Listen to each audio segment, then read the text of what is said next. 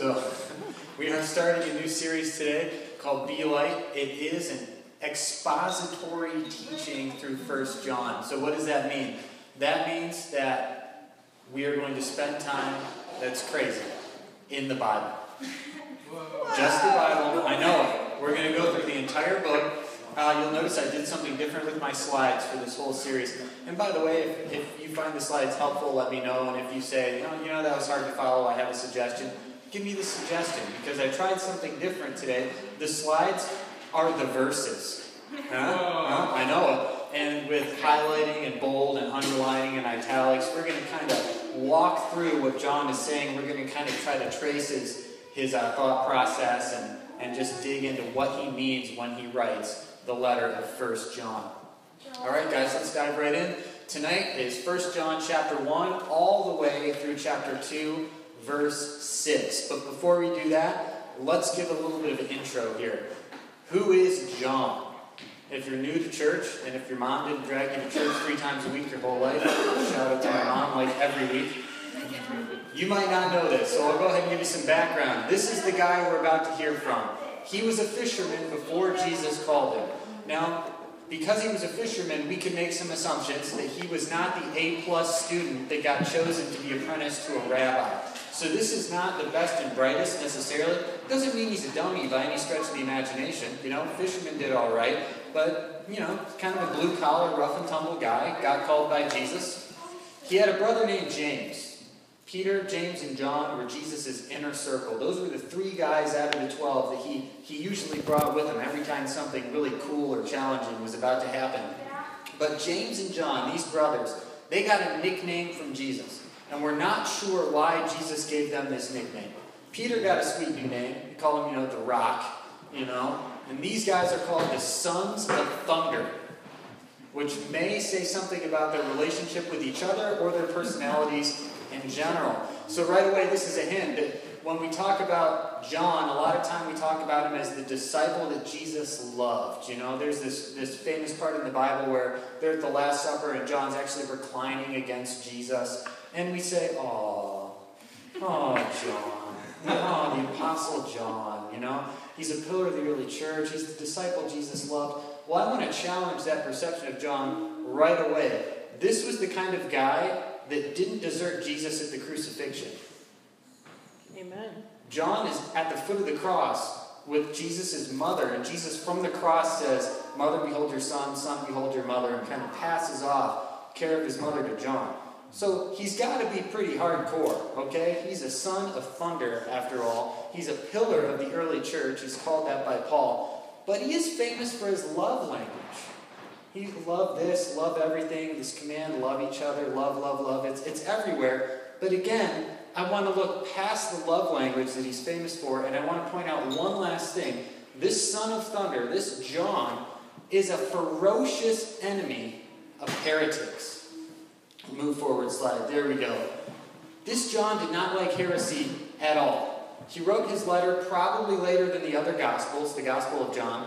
And he wrote his letters after he wrote the gospel, probably about 90 AD. And heresy and heretics were one of the main reasons he wrote. So behind all that fluffy love language is actually polemic. He's aiming all of that at something. You know, it's targeted. A lot of what he writes is an assault against these nasty beliefs that are popping up, which leads us into why he wrote John and why he wrote First John. All right. First, as I said, he's writing late maybe about 90 AD, and these heresies are popping up. Who's ever heard the term Gnosticism or Gnostics? Guess what? We are not going to go deep into what Gnosticism is. Sorry, sorry to disappoint.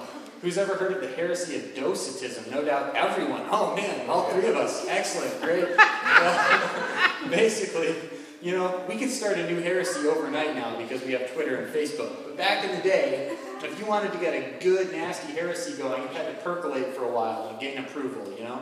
So John is probably writing when these heresies are starting to form, and both of them deny that Jesus could have been really God and really a man at the same time. Both of these heresies say, no, that doesn't compute, for various reasons. You know, maybe they thought the spiritual things were so good and, and the physical things were so bad that no way would a good spiritual God actually dirty himself by becoming a physical man. Impossible. The real God would never do that. So they take Christianity and they just they tweak it a little bit, you know? And there's this one guy named Cerinthus. Anybody ever heard this name before? Me and Justin, fantastic. John did not like Cerinthus. Cerinthus was teaching these Gnostic, Docetic beliefs that Jesus wasn't really God when he died. You know, the spiritual part of the God part of Jesus kind of, you know, scooted out of there right before the crucifixion. So God didn't actually suffer as this poor guy named Jesus from Nazareth that kind of, you know, basically took the cross for God. He was the scapegoat almost. This doesn't compute with John.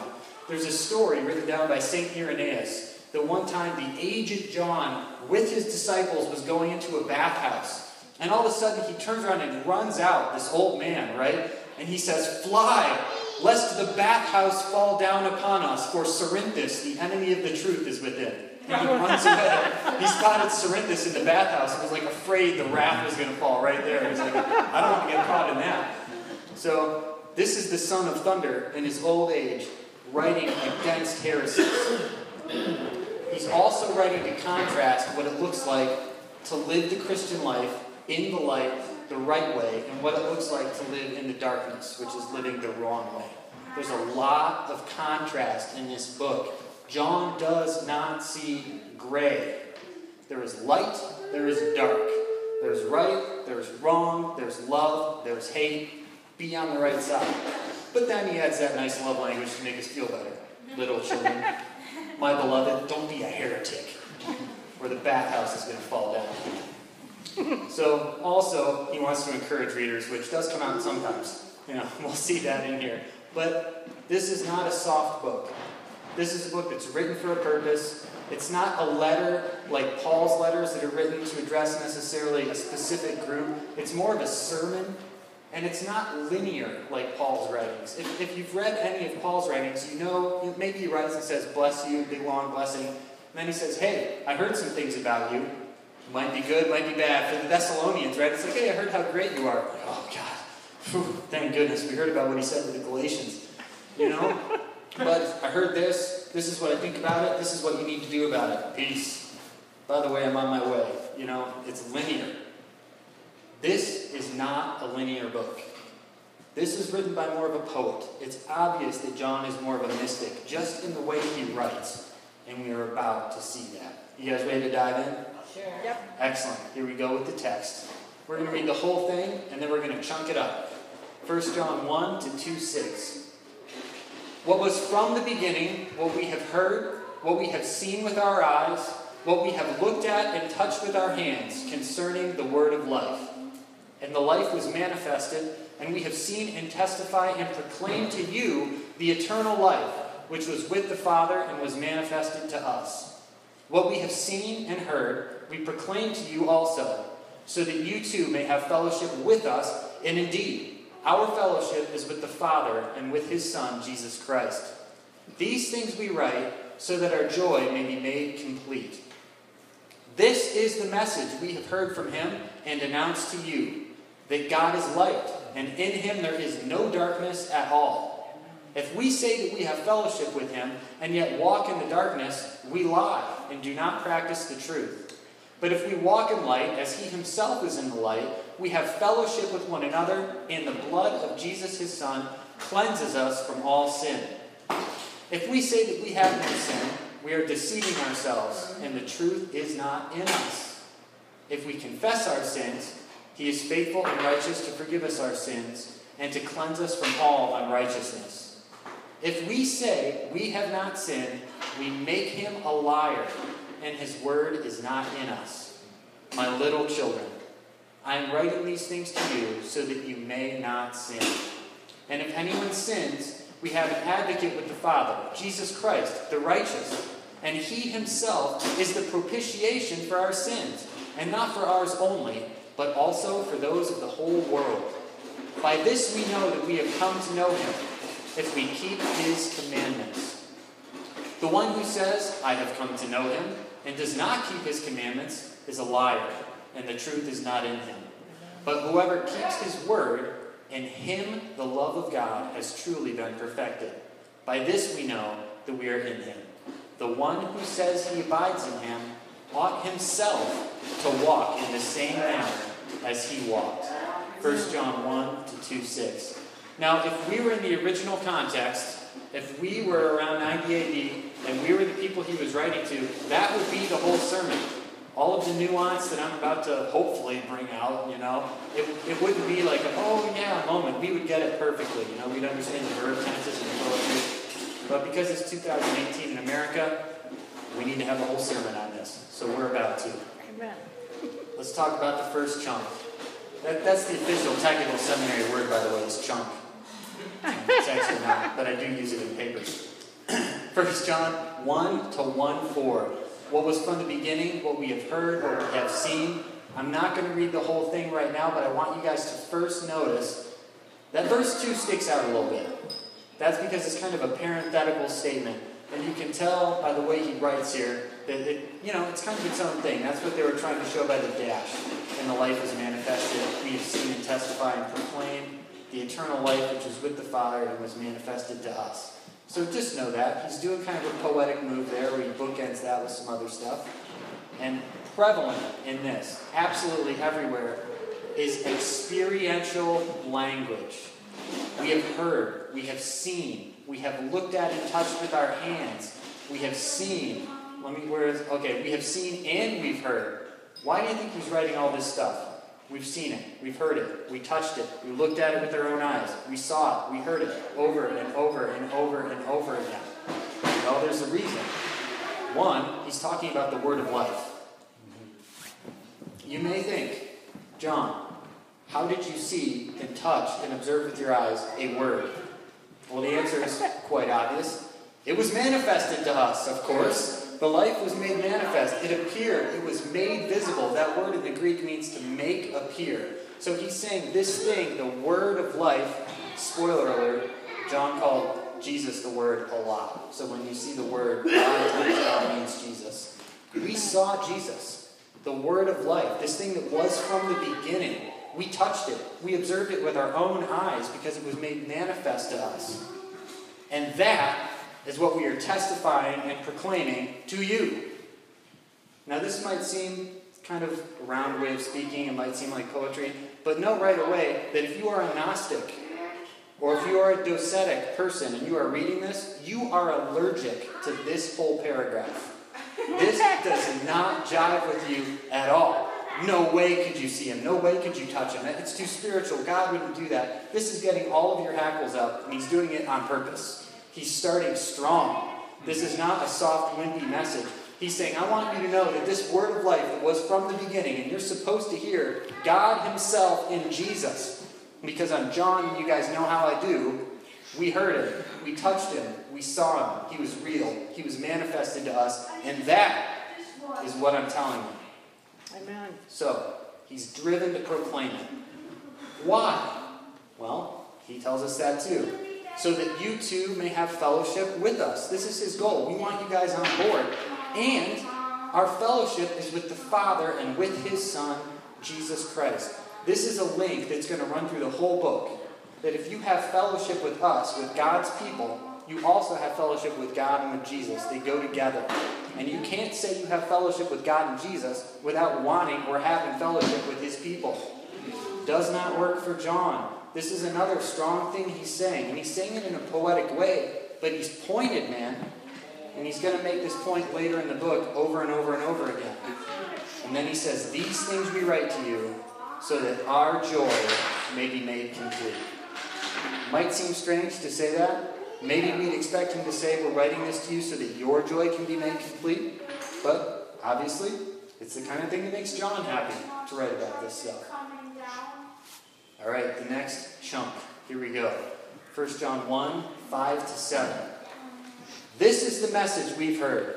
He's saying this word of life appeared to us. We saw it. We touched it. He's the real deal. He was from the beginning. You better believe it because we're proclaiming it to you for your own good. We want you to have fellowship with us and with God. You guys ready to hear the message? Yes. This is the message we've heard from him and that we're announcing to you that God is light and in him there is no darkness at all. The light and darkness contrast is going to run straight through the book. He does it on purpose, over and over and over again. This is not a linear author. He's a poet, he's a mystic, and he wants you to understand God, light, no darkness at all. Because it's important that if, if is highlighted, bold, underlined, this is as, well, it's just two letters, but this is as dramatic as I can make it seem. If is introducing a conditional statement. Somebody say conditional. Conditional. If means if. It means if. He's not assuming a response. He's not saying, certainly, since you guys are doing this, it's obviously a given that you're fine. If means if, okay? He's addressing possibilities. Maybe he's heard about some people living in a way that they shouldn't be living. And maybe he's trying in a roundabout way to say, if anyone should be doing this, this is certainly what's going to happen. All right, but if means if, for the duration of the letter. If we say that we have fellowship with him, fellowship with him, and yet we walk in the darkness. Little pause as we talk about the word walk. This is not a slip. Okay? This is not having a bad day and being rude to someone at Starbucks. When he uses the word walk for the duration of the letter, he's talking about a continual way of life. This is your habit. This is, if you had to like have a, a modus operandi, just the way you work, that's your walk. Amen. Okay? So whoever says that he, if, if someone should say that they have fellowship with him and yet walk in the darkness, and there we go, there's that word again, we lie. Whew and do not practice the truth. And in the Greek, when you really dig into it, that means you lie. you lie. And you don't practice the truth. But if we walk, if our regular habit, if the mode of our life is in the light, then two things happen.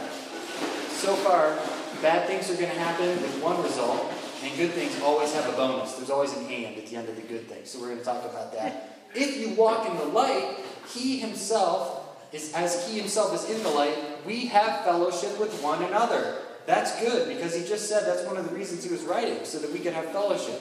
But there's an and. If you walk in the light, not only will you have fellowship with God's people, but the blood of Jesus Christ, his Son, cleanses us from all sin. Amen. Cool thing that might not stick out, but this is not a past tense word, is it? This is not the blood of Jesus Christ cleansed you from all sin.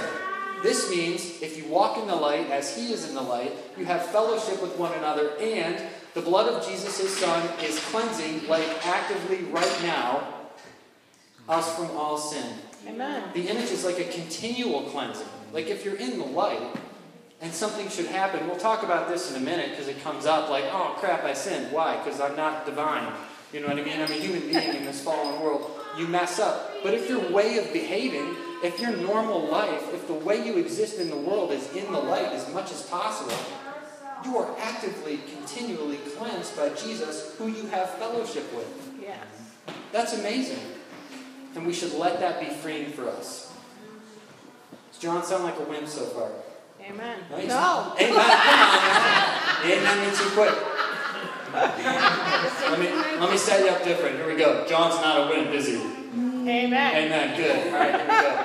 We're going to look at the next chunk. 1 John 1 8 to 10.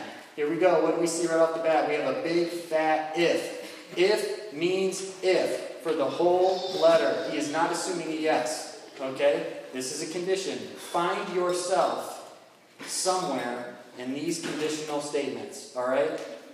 If, perhaps, someone should say that they have no sin. Wow, first of all. If you should say, I don't have any sin. And this is talking about having sin like something you carry. Like, what do you have on you right now? Like, I got my credit cards right here. I got my wallet. I have this clicker. Got, got some sin. No, I mean, I don't have any sin. There's no sin there. He's using it like that, like something that you happen to hold on to. If someone should say that they have no sin, we are deceiving ourselves, and the truth is not in us. Strong. Strong. It's interesting that he's, he's talking to believers.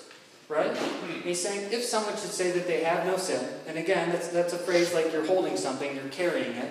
You know, if you're saying you don't have any sin on you right now, you're deceiving yourself. You're kidding yourself. You're leading yourself astray. And not only that, but if you're talking about yourself that way, the truth isn't even in you.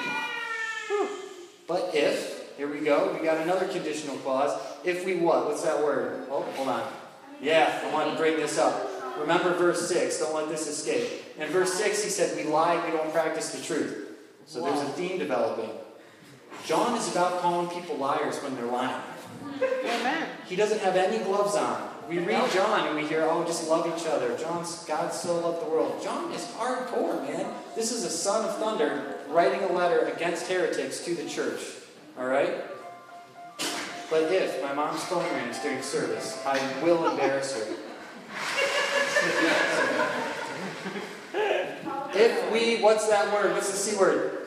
Confess our sins. He is faithful and righteous to forgive us our sins and to cleanse us from all unrighteousness. Remember, the good things come in pairs, the bad things don't. You say you have no sin, you lie. You confess your sins? Well, there's a good thing and a bonus thing. Here's the good thing He's faithful and just to forgive you. And the bonus thing is, and He cleanses you. Not only does He say, it's okay that you fell in the mud puddle, He also brings the hose over and says, let's make it so like you never fell in the mud puddle. There's forgiveness, I'm not going to hold this against you anymore. And then there's a cleansing. It's like it never happened. Hmm.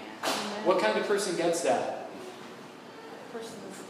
Person, person who confesses their sin, right? A person who's existing in the light. A person who exists underneath the continual cleansing of Jesus. Who has fellowship with God's people and has fellowship with God. John is saying some very circular poetic things, but he's saying it very strongly.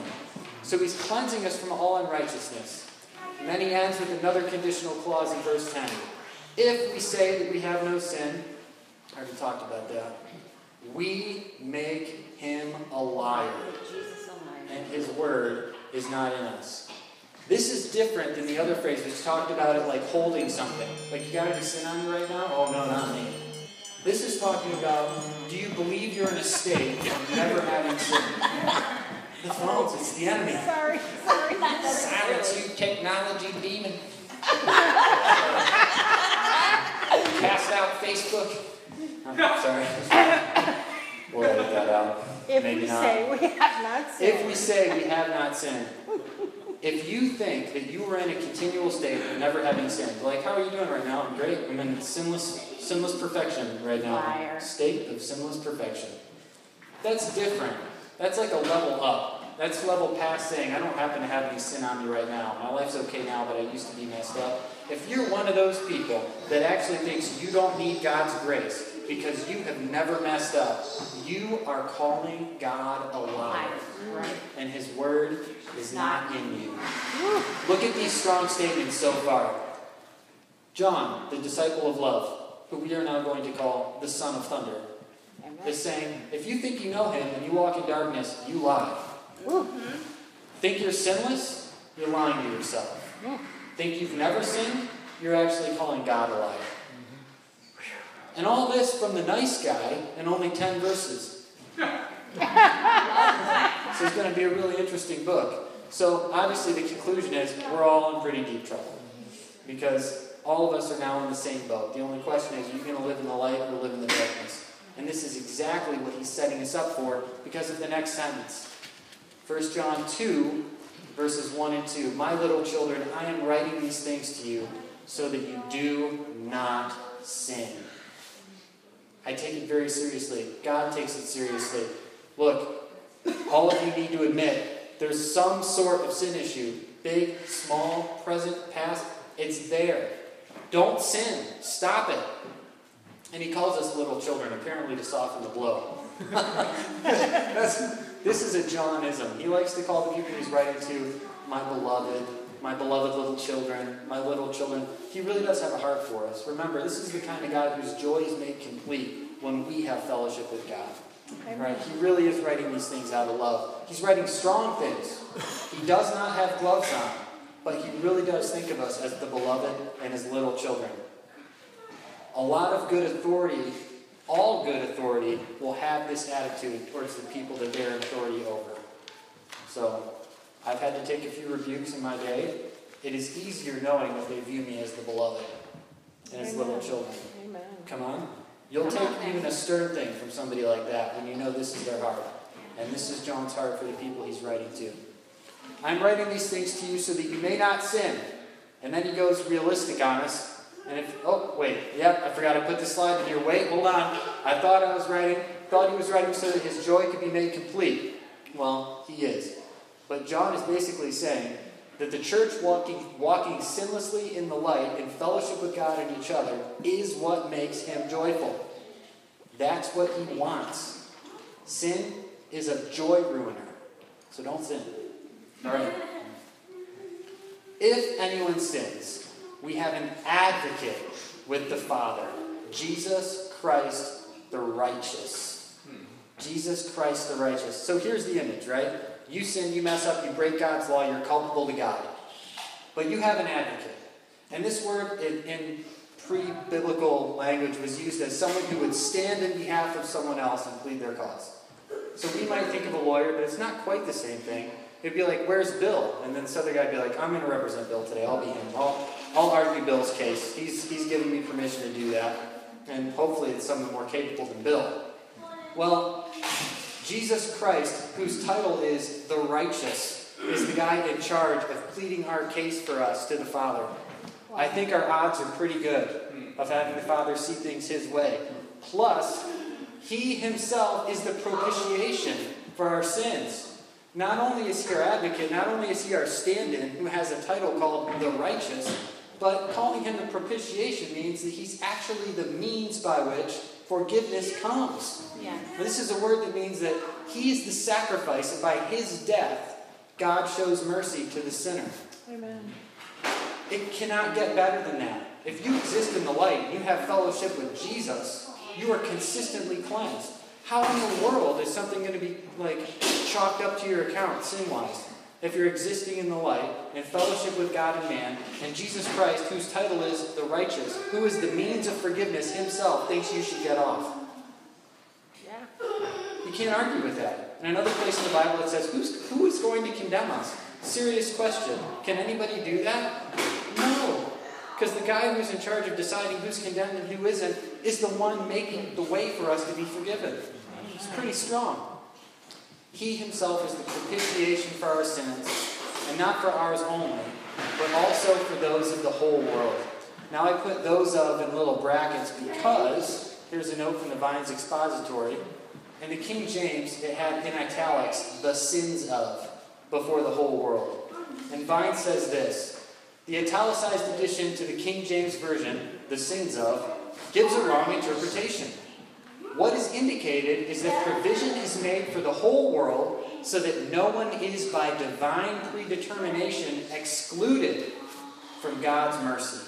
Amen. No one is excluded from God's mercy. So we would be wrong to read this and say, says right here, John, easygoing, impossible love guy, says that Jesus already paid for the sins of the whole world. Everybody's good. They're all good. Everybody gets in. Jesus already forgave them. It's not saying that.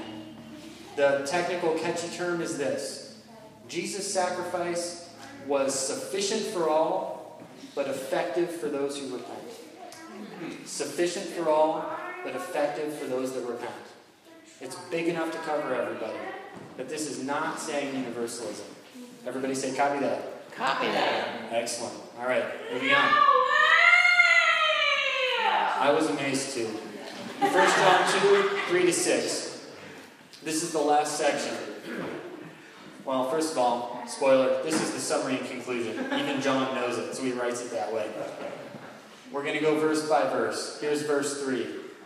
By this we know that we have come to know him, if we keep his commandments. What does that mean? This is walking in the light. This is how we have fellowship with God and each other. This is the kind of life that can be assured of Christ's constant forgiveness and cleansing. When you're walking in the light, when you're living in accord, don't read legalism until we keep his commandments. This is the whole spirit of his teaching and the character of God himself. If you're living that way, you're good. That shows that you've come to know Him. People should be able to look at you and tell whether you're living in the darkness or living in the light. Make sense? Yes. Next one. Verse 4. The one who says, I have come to know him and does not keep his commands, well, this is shocking, is a liar, and the truth is not in him. John is saying, if you think you're without sin, you're lying to yourself. If you say you know God while you walk in darkness, you're just a liar. And if you think you've never sinned, you're calling God a liar. If lies are such a central part of your whole thinking process, the truth is obviously not in you. Now, I want to say a word on that. Some people disregard sin to a dangerous degree. They don't take it seriously enough. You know what I mean? And I think those people need to take it a little more seriously. But some people, and it's been my experience that a, a lot of believers are this way, you take it way, way, way seriously, maybe it, with a slightly unhealthy twist. I don't, I don't know how to put it. Like, no one is going to be, in my opinion, I have to put the opinion flag up here because people like Wesley disagree with me. I don't think you are going to achieve sinless perfection in this life. No one's picking up chairs, so I think we're good. I think there's always going to be something to work on, and I think that's what John is saying. If you don't think that you've got sin, if you don't think you have something that can be improved, something that doesn't measure up with the character of God, you're just deceiving yourself. And being perfect isn't the ticket anyway. Confession is, and moving further into the light so long as you live. Further up and further in, as C.S. Lewis said it in the last battle. Focus on doing that. You're going to be okay. You're Amen. continuously cleansed. Make sense? All right, so that's my opinion. If you get into theology, you will find people that disagree with some of what I just said, but it's not heresy, so I don't think John can punch me. Last verse, verse 5. Whoever keeps his word, in him the love of God has truly been perfected. By this we know that we are in him. Verse 6. The one who says he abides in him ought himself to walk in the same manner as he walked. Yes. And again, word means what are we keeping when we keep his word? We're not just doing what he said to do, we're not just not doing what he said not to do. We are embodying more and more the very character of Jesus himself. That's what it means to keep the word. And if you're doing that, you're the real deal. Because you'll be thinking and acting more like Jesus all the time. That's your walk. That's being in the light. And if you don't want to do that, for some reason, I can't imagine why, you should do it for John. Because that's the kind of thing that makes his joy complete. Come back next week when we talk more about light and dark and sin and all the other stuff he talks about. Thanks, guys. Appreciate it.